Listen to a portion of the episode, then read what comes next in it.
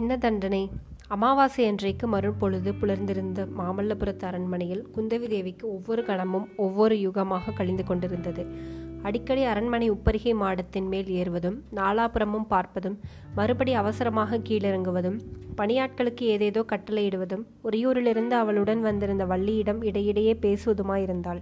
என்ன பேசினாலும் என்ன செய்தாலும் அவளுடைய செவிகள் மட்டும் குதிரை குளம்படியின் சத்தத்தை வெகு ஆவலுடன் எதிர்நோக்கி கொண்டிருந்தன.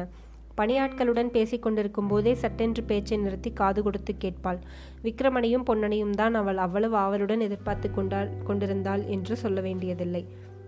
விக்ரமனும் பொன்னனும் வந்தவுடனேயே என்ன செய்ய வேண்டும் என்று குந்தவி தீர்மானித்து வைத்திருந்தாள். விக்ரமனுடன் அதே கப்பலில் தானும் போய்விடுவது என்ற எண்ணத்தை அவள் மாற்றிக்கொண்டு விட்டாள். அதனால் பலவித சந்தேகங்கள் தோன்றி மறுபடியும் விக்ரமன் பிடி பிடிக்கப்படுவதற்கு ஏதுவாகலாம். இது மட்டுமல்ல தந்தையிடம் சொல்லிக்கொள்ளாமல் அவ்விதம் ஓடிப்போவதற்கும் அவளுடைய மனம் வரவில்லை. நரசிம்ம சக்கரவர்த்தியின் பரந்த கீர்த்திகளுக்கு தன்னுடைய செயலால் ஒரு களங்கம் உண்டாகலாமா? அதை காட்டிலும் விக்ரமன் முதலில் கப்பலேறி சென்ற பிறகு தந்தையிடம் நடந்ததையெல்லாம் கூறி மன்னிப்பு கேட்டுக்கொண்டு விக்ரமனையே தான் பதியாக வரித்து விட்டதையும் தெரிவிப்பதே முறையல்லவா?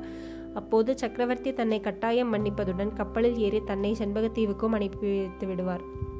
உன்னுடைய கல்யாணத்துக்காக நான் ஒரு பிரயத்தனமும் செய்யப்போவதில்லை உன்னுடைய பதியை நீயே தான் ஸ்வயம்பரம் செய்து கொள்ள வேண்டும் என்று சக்கரவர்த்தி அடிக்கடி கூறி வந்திருக்கிறார் அல்லவா?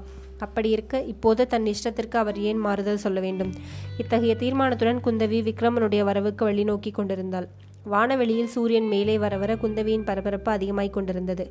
கடைசியாக கிட்டத்தட்ட நடு மத்தியானத்தில் குதிரைகளின் குளம்படி சத்தம் கேட்டபோது குந்தவியினுடைய இருதயம் விம்மி எழுந்து தொண்டையை அடைத்து கொண்டது. மறுபடியும் ஒரு தடவை விக்ரமனை கப்பலில் ஏற்றி அனுப்பிவிட்டு தான் பின் தங்குவதா? கதையிலே காவியத்திலே வரும் வீர பெண்மணிகள் எல்லோரும் அவ்விதந்தானா செய்திருக்கிறார்கள்? அர்ஜுனனோடு சுபத்திரையும் கிளம்பி போய்விடலே விடவில்லையா? கிருஷ்ணனோடு ருக்மணியும் போகவில்லையா? தான் மட்டும் எதற்காக பின்தங்க வேண்டும்? விக்ரமனுக்கு விடை கொடுத்து அனுப்புவது தன்னால் முடியாத காரியம் என்று அவளுக்கு தோன்றியது. குதிரைகளின் குளம்படி சத்தம் நெருங்க நெருங்க அவளுடைய மனக்குழப்பம் அதிகமாயிருந்தது. அந்த குதிரைகள் அரண்மனை வாசலில் வந்து நின்றன. வாயிற்காப்பாளனுக்கு ரத்ன வியாபாரி தேவசேனர் வந்தால் உடனே தன்னிடம் அழைத்து வரும்படி குந்தவை கட்டளையிட்டிருந்தாள். இதோ குதிரையில் வந்தவர்கள் இறங்கி உள்ளே வருகிறார்கள். அடுத்த வினாடி அவனை பார்க்கப் போகிறோம். ஆஹா இதென்ன? உள்ளே வருகிறது யார்? சக்கரவர்த்தி அல்லவா? குந்தவியின் தலை சுழன்றது. எப்படியோ பல்லை கடித்து கொண்டு சமாளித்து கொண்டாள். சிறிது தடுமாற்றத்துடன் அப்பா வாருங்கள் வாருங்கள். இத்தனை நாளா எங்கே போயிருந்தீர்கள்? என்றாள். சக்கரவர்த்தி சக்கரவர்த்தி ஆவலுடன் குந்தவியின் அருகில் வந்து அவளை தழுவிக்கொண்டார். உடனே திடுக்கிட்டவராய் ஏன் அம்மா? ஏன் உன் உடம்பு இப்படி நடுங்குகிறது?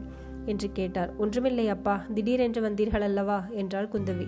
இவ்வளவுதானே நல்லது. உட்கார் குழந்தாய். நீ உறையூரிலிருந்து எப்போது வந்தாய்? எதற்காக இவ்வளவு அவசரமாக வந்தாய்? என்று கேட்டுக்கொண்டே சக்கரவர்த்தி அருகிலிருந்த ஆசனத்தில் அமர்ந்தார். குந்தவிக்கு அப்போது ஏற்பட்ட இதய துடிப்பை சொல்ல முடியாது.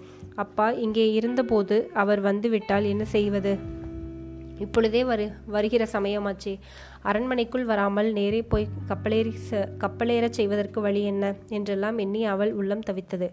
அவளுடைய தவிப்பை கவனியாதவர் போல் சக்கரவர்த்தி குழந்தாய் இன்று சாயங்காலம் நான் உறையூருக்கு கிளம்புகிறேன். நீயும் வருகிறாயா? அல்லது உறையூர் வாசம் இப்போதும் போதுமென்று ஆகிவிட்டதா? என்றார். உறையூருக்கா எதற்காக அப்பா? என்றாள் குந்தவி. ரொம்ப முக்கியமான காரியங்கள் எல்லாம் நடந்திருக்கின்றன அம்மா. அருள்மொழி தேவி அகப்பட்டு விட்டார். ஆஹா! என்று அலறினாள் குந்தவி. ஆமாம் அருள்மொழி தேவியை கண்டுபிடித்து கொண்டு வந்தது யார் தெரியுமா? நீ அடிக்கடி சொல்வாயே யாரோ வேஷதாரி சிவனடியார் என்று. அவர்தான். என்ன என்ன? தேவி எங்கே இருந்தார்? யார் கொண்டு போய் வைத்திருந்தார்கள்? அந்த போலி சிவனடியார் ஒருவேளை அவரேதான்? சக்கரவர்த்தி புன்னகையுடன் இன்னும் உனக்கு சந்தேகம் தீரவில்லையே அம்மா. இல்லை இந்த சிவனடியார் அருள்மொழி ராணியை ஒழித்து வைத்திருக்கவில்லை. ராணியை கொண்டு போய் வைத்திருந்தவன் தான் முன்னமே ஒரு தடவை சொன்னேனே அந்த கபாலிக கூட்டத்தின் பெரிய பூசாரி மகா கபால பைரவன் சிவனடியார் அருள்மொழி ராணியை காப்பாற்றி கொண்டு வந்ததின் பலன் அவருடன் அவருடைய உடு உயிருக்கே ஆபத்து வந்த வந்ததாயிருந்ததாம். நேற்று ராத்திரி மகா கபால பைரவன் சிவனடியாரை காளிக்கு பலி கொடுப்பதாக இருந்தானாம். அவரை கட்டி பலிபீடத்தில் கொண்டு வந்து போக விட்டதாகவும் கழுத்தில் கத்தி விழுகிற சமயத்தில் சிவனடியாரை யார் வந்து காப்பாற்றினார்களாம் தெரியுமா? யாரப்பா? செண்பகத்தீவிலிருந்து வந்திருந்தானே ரத்ன வியாபாரி தேவசேனன். அவனும் படகோட்டி பொன்னனும் நல்ல சமயத்தில் வந்து காப்பாற்றினார்களாம். குந்தவி ஏதோ சொல்வதற்கு வாயை திறந்தாள். ஆனால் வார்த்தை ஒன்றும் வெளியே வரவில்லை. அவனுடைய அழகிய வாய் மாதுளை முட்டின் இதழ்கள் விரிவது போல் விரிந்து அப்படியே திறந்தபடியே இருந்தன. இன்னும் ஒரு பெரிய அதிசயத்தை கேள் குழந்தாய். ரத்ன வியாபாரி தேவசேனன் என்பது உண்மையில் யார் தெரியுமா? அவனும் ஒரு வேஷதாரிதான். தேசப்பிரஷ்டனான சோழ நாட்டு இளவரசன் விக்ரமன் தான் அம்மாதிரி வேஷம் போட்டுக்கொண்டு அவனுடைய தாயாரையும் தாய்நாட்டையும் பார்ப்பதற்காக வந்தானாம். என்ன தைரியம்? என்ன துணிச்சல் பார்த்தாயா குழந்தாய்? குந்தவி விம்மிய குரலு குரலுடன் அப்பா அவர்கள் எல்லோரும் இப்போது எங்கே? என்று கேட்டாள். யாரை கேட்கிறாய் அம்மா? விக்ரமனையும் பொன்னனையுமா? அவர்களை உறையூருக்கு கொண்டு போகச் சொல்லியிருக்கிறேன். நானே நேரில் வந்து விசாரணை நடத்துவதாக சொல்லியிருக்கிறேன். அதற்காகத்தான் முக்கியமாக உறையூருக்கு போகிறேன். நீயும் வருகிறாயா? இத்தனை நேரமும் குந்தவி அடக்கி கொண்டிருந்த துக்கமெல்லாம் இப்போது பீறிக்கொண்டு வெளியே வந்தது. தந்தையின் மடியில் தலை வைத்து கோ என்று கதறி அழ ஆரம்பித்தாள். இவ்வளவு நேரமும் புன்னகையுடன் பொழிந்து கொண்டிருந்த சக்கரவர்த்தியின் முகபாவத்தில் இப்போது மாறுதல் காணப்பட்டது. அவருடைய கண்களின் ஓரத்தில் ஒரு துளி ஜலம் முத்துப்போல் பிரகாசித்தது. குந்தவியின் தலையையும் முதுகையும் அவர் அன்புடன் தடவி கொடுத்து குழந்தாய் உனக்கு என்ன துக்கம்? உன் மனதில் ஏதோ வைத்துக்கொண்டு சொல்லாமல் இருக்கிறாய் என்னிடம் மறைப்பானேன் எதுவாயிருந்தாலும் சொல் என்றார். குந்தவி கொஞ்சம் கொஞ்சமாக எல்லாவற்றையும் சொன்னாள். காஞ்சி நகரின் வீதியில் சங்கிலிகளால் கட்டுண்டு சென்ற விக்ரமனை சந்தித்ததிலிருந்து தன்னுடைய உள்ளம் அவனுடைய அவனுக்கு வசமானதை தெரிவித்தாள். பிறகு மகேந்திர மண்டபத்தில் ஜரத்துடன் உணர்வு இழந்து கிடந்த விக்ரமனை பல்லக்கில் ஏற்றி அழைத்து சென்றதிலிருந்து இன்று அவளை கப்பலேற்றி அனுப்ப உத்தேசமாயிருந்த வரையில் எல்லாவற்றையும் கூறினாள். கடைசியில் அப்பா இந்த சோழ ராஜகுமாரனையே நான் என் நாதனாக வரைத்து விட்டேன் ஒவ்வொரு மற்றொருவரை மனதில் நினைக்க மாட்டேன் என்று கூறி விம்மினாள். சக்கரவர்த்தி அப்போது அன்பு கனிந்த குரலில் கூறினார். குழந்தாய் இந்த உலகில் அன்பு ஒன்றுதான் சாசுவானதம் சுவாதனமானது. மற்றதெல்லாம் அனித்தியம் இரண்டு இளம் உள்ளங்கள் அன்பினால் ஒன்று சேரும்போது அங்கே அன்பு வடிவமான கடவுளே சந்நிதியாய் இருக்கிறார் அவ்விதம் அன்பினால் சேர்ந்த உள்ளங்களுக்கு மத்தியில் நின்று தடை செய்ய யாருக்குமே பாத்தியதை கிடையாது. தாய் தகப்பனுக்கு கூட கிடையாதுதான். ஆகையினால் நீ சோழ நாட்டு இளவரசனை மனம் புரிய விரும்பினாயானால் அதை ஒரு நாளும் நான் தடை செய்யேன். ஆனால் குழந்தாய் பல்லவ வம்சம் நீதி நிறை தவறாது என்று புகழ் பெற்றது. பல்லவ சாம்ராஜ்யத்தில் ராஜகுலத்தினரும் ஒரு நீதிதான். ஏழை குடியானவனுக்கும் ஒரே நீதிதான். ஆகையினால் சோழ ராஜகுமாரன் விஷயத்தில் ராஜ்ய நீதிக்கிணங்கு விசாரணை நடைபெறும். குற்றத்துக்கு தகுந்த தண்டனை கிடைக்கும். அதற்கு பிறகும் நீ அந்த ராஜகுமாரனை மணக்க விரும்பினால் நான் குறுக்கே நிற்க மாட்டேன். இதை கேட்ட குந்தவி அப்பா தேச பிரஷ்டனமானவர்கள் திரும்பி வந்தால் தண்டனை என்ன? என்றாள். சாதாரணமாக மரண தண்டனைதான். ஆனால் சோழ ராஜகுமாரனின் விஷயத்தில் யோசிக்க வேண்டிய அம்சங்கள் இருக்கின்றன. என்ன அப்பா?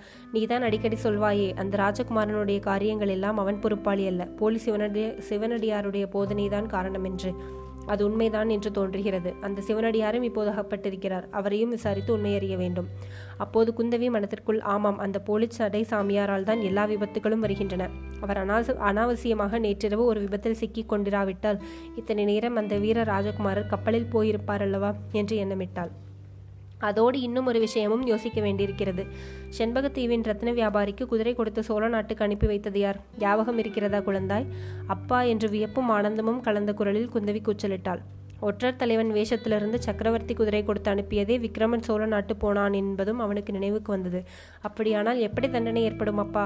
எல்லாம் விசாரிக்கலாம் குழந்தாய். விசாரித்து எது நியாயமும் அப்படி செய்யலாம். பல்லவ ராஜ்யத்தில் நீதி தவறி எதுவும் நடக்காது என்றார் சக்கரவர்த்தி.